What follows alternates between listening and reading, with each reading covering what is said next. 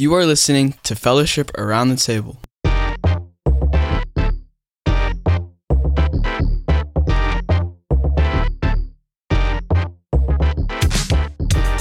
All right, thank you for joining us again with Fellowship Around the Table. This week, again, at the table, I have Rick Griffith, and we are talking about Paul and his missionary journeys in the book of Acts. One of the times in my Christian life I look back when I grew the most is when I started really digging into the letters of Paul and putting them back in the context of the book of Acts.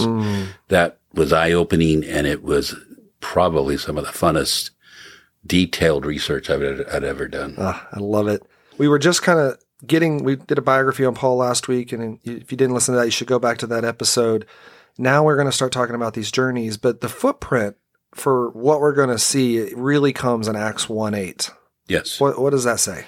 It says, You will be my witnesses. Jesus tells the, the apostles now mm-hmm. that you will be my witnesses in Jerusalem, in Judea, Samaria, which are the surrounding areas around Jerusalem, Yeah. and to the othermost parts of the world. Hmm. And it perfectly divides the book of Acts. Acts 1 through 8 is in Jerusalem. Okay. Acts 8 through 12 are in Judea and Samaria. Okay. And it deals with the church after it's being forced out of Jerusalem and it starts sprouting up all around Judea and Through the Samaria. per- per- persecution, it mm-hmm. starts starts spreading. the Jews decide that the way, as it was initially called, wasn't really a fifth sect of Judaism. It was a opposed to Judaism. Mm-hmm. And so they clamped down on it and started separating families. Men would go to the men's prison, women would go to a women's prison, and the kids could figure it out in the street by themselves. Hmm. That's how dramatic. It says everyone but the apostles left which that means if you've been there for eight generations and you're a Christian, that means you don't live in Jerusalem anymore. Wow. You have transplant to Judea and Samaria. The Jewish leaders thought that that would quelch the issue. Right. All they did is take Christianity with them. One of the interesting things about that I usually go into about this time is Judaism had kind of wound down through some false beliefs that if my neighbors was having trouble, then God must be punishing them for something they did. Yeah. So in Judaism, helping your neighbor was almost looked down upon, was almost looked as if that wasn't something a good Jew ought to do. You're getting in the way of God's discipline for Yes. them, right? And all of a sudden, after Pentecost, then these former Jews who are now spiritually new are meeting together. Are it, it goes so far in the early parts of Acts, saying that none of them had anything in need. Yeah. They didn't. It wasn't socialism, Right. But those who had sold what they had to take care of the needs. They were freely giving whatever And it- needed. blew Jerusalem up. Hmm. That's where you get 10,000 and 7,000 coming to the Lord on at one time because these people are different. Radical grace. There is not just, oh, I've decided to order this next side of Judaism. It is radical. Hmm. It is fresh. And it also gives you reason why when they came in for Passover and Pentecost, there were millions that have traveled to Jerusalem. Well, many of those are now Christians and they don't want to go back. That's Jerusalem is a happening place and those people hang around and they get dispersed back out to their original homelands Yeah. because then the Sanhedrin, the Jewish ruling council says we can't stomach this anymore. Yeah. And one of those people in leadership that were persecuting Christians was Paul, Paul, Saul, Saul at, the, time, yeah. he went so far as to give assent. Apparently, by then, he had an official capacity. Yeah. And people looked over their shoulder with rocks in their hands and says, "Is this okay?" Yep. And Paul said, or Saul at the time said, "Yeah." Yeah. And he gave approval. It was not a, I don't like my neighbor. I'm going to turn them in so that they can be killed by people throwing rocks at them. Yep. And that was a dramatic turn. Oh, right. Chapter 8, verse 1. He then goes on to Damascus and is converted on the road. On his way to in that official role to persecute and arrest Christians. he was on a horse and he falls off a horse, has this vision, and everybody around him's going, who he's talking to. and it was it was the risen Christ. And he said, Saul, Saul, why do you persecute me? And he's looking, Lord, I'm not persecuting you. So yeah, yeah. When you touch those people, it's me. So he made he, they blinded him Yep. uh, took him into Damascus. The Lord asked somebody to go treat him, treat his eyes. And he said, Lord, do you know who this is? He said, this guy's came here to kill Christians. and I'm going to go in the cell there with him. And I'm not sure I want to do that. He said, no, no, you need to go in there.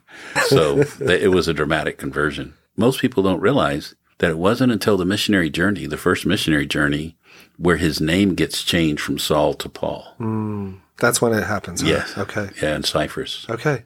Well, let, let me set that scene. So, we moving forward. Paul has his dramatic conversion. He spends some time with the Lord. He's back in his home, and meanwhile, the church is growing in Jerusalem and now in Antioch. Mm-hmm. And Barnabas, who we meet, who is a Levite, He was one of those guys who sold, one of the first guys that stood up and sold this field Yeah. and took care of the Christians. And he became a leader in the church in Jerusalem. right? And leaders there said, something's going on up there in Antioch, which is in Syria. And they sent him up there to find out. And he came to the conclusion that these people don't have a very good understanding. They're non-Jews. Right. They're the first place that Had a significant Gentile church. the Gentile church gets set up. And so he is, he says, you know what these people need? They need to understand the Old Testament. Right. They wouldn't have grown up with a clear understanding. That is still the scripture. I mean, Yes. there's maybe some some gospel testimonies going around, but they don't have the New Testament. No. And they don't understand that it's the fulfillment Right. of Judaism. And so they don't have a background in Judaism. So Barnabas says, and right across the bay is Tarsus, where Paul has been hanging out for some 10 years, goes and gets him and says, one of the best teachers in Jerusalem on Judaism and that Jesus is the Christ is right over there.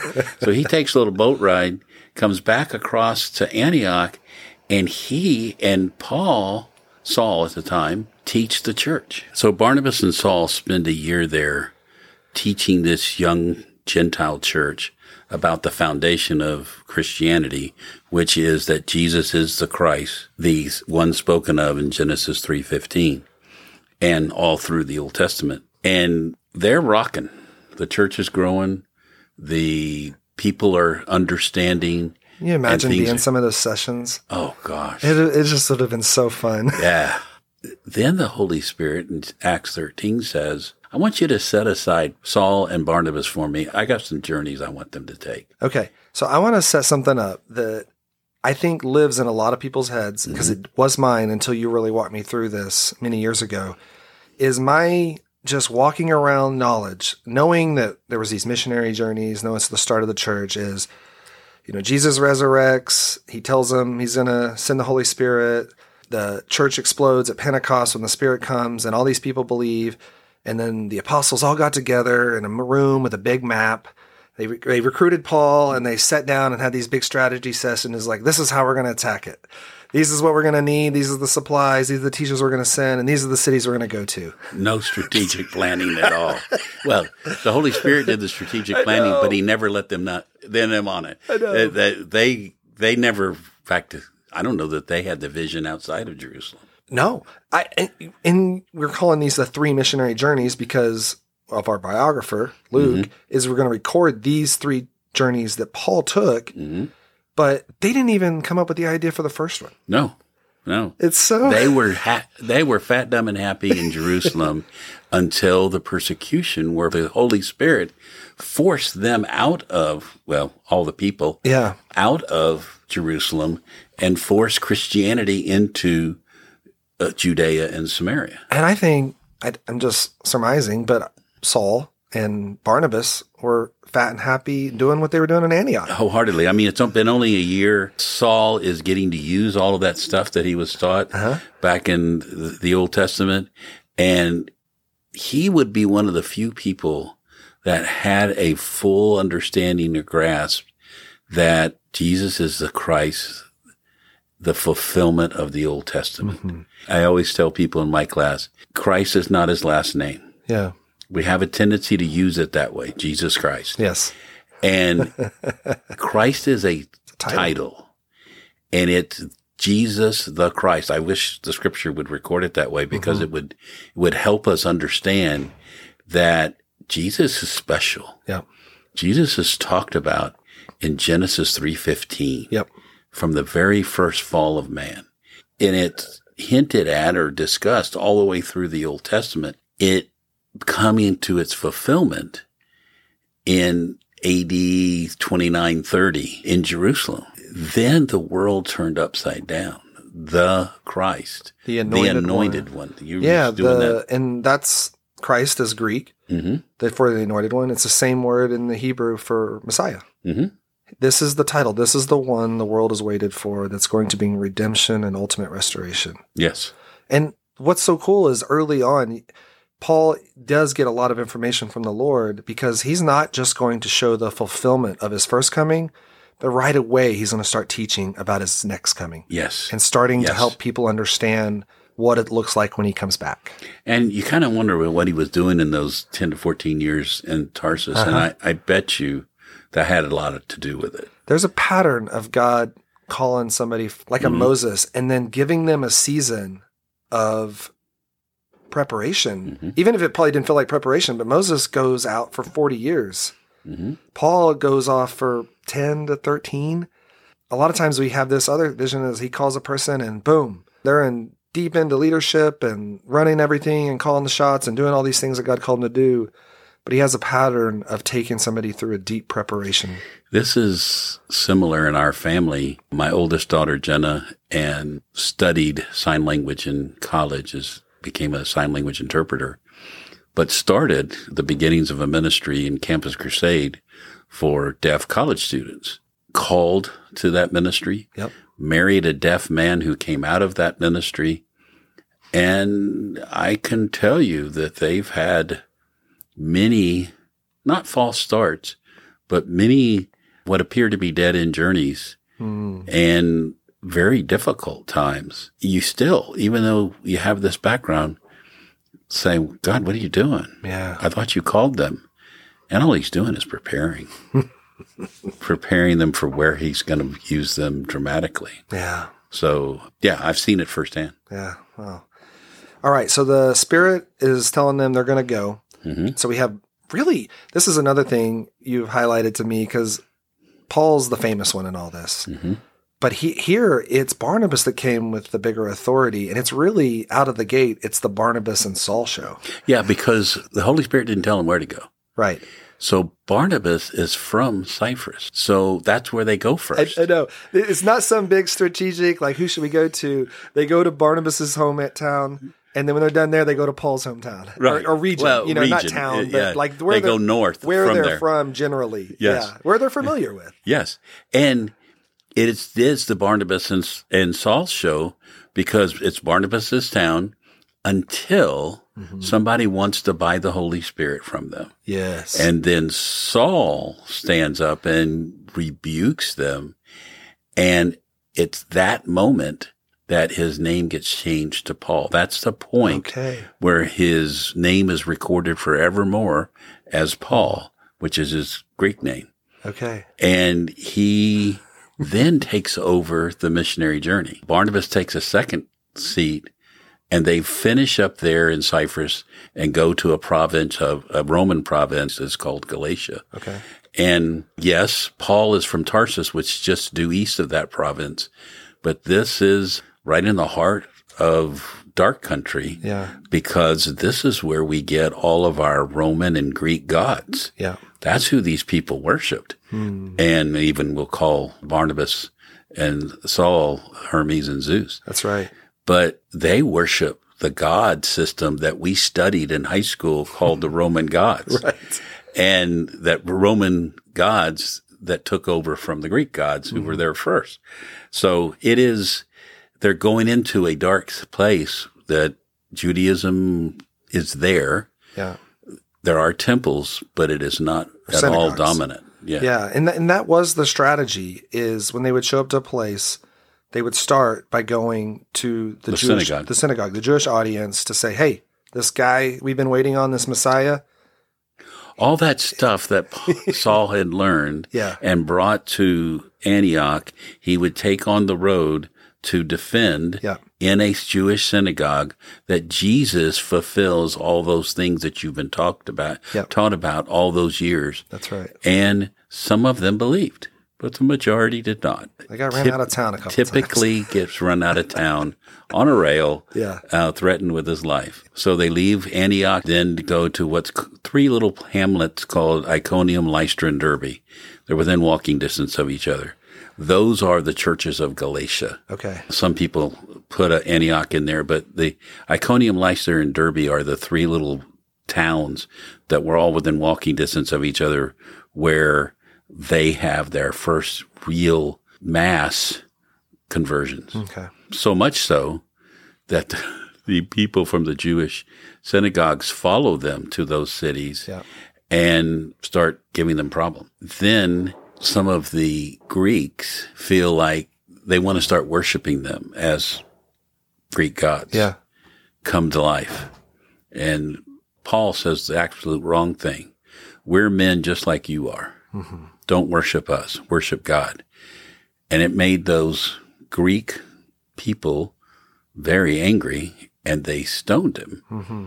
It says that he was left for dead under a pile of rocks. Right. Whether he died and came back or whether he was on his last death, leg, yeah.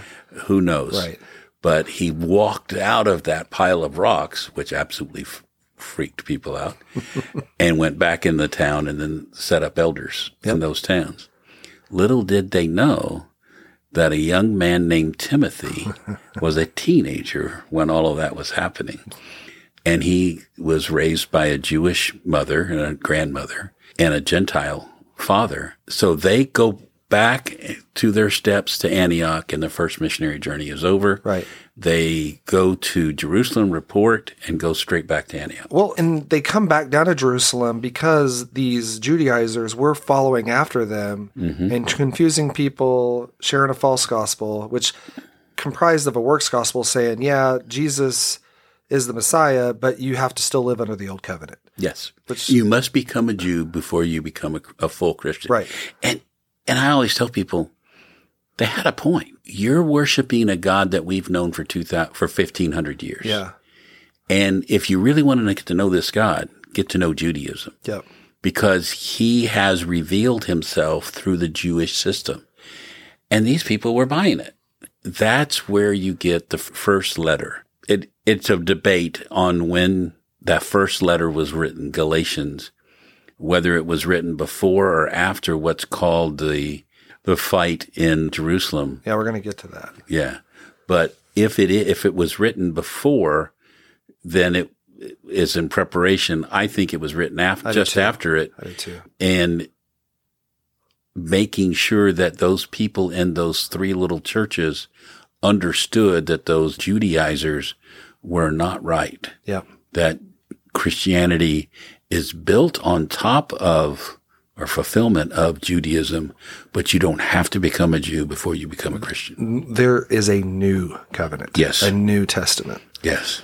All right, so we'll probably out of time for this week, but I just want to set that scene. So they finished that little first missionary journey. They're going to come back to Antioch, and now now they're back in Jerusalem. Mm-hmm. And let's pick up next week in Acts 15 with the first church council, and what Which I, there. I refer to as a knockdown, drag out, hair pulling fight.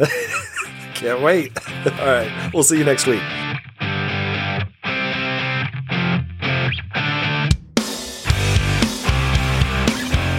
Thanks for joining Fellowship Around the Table.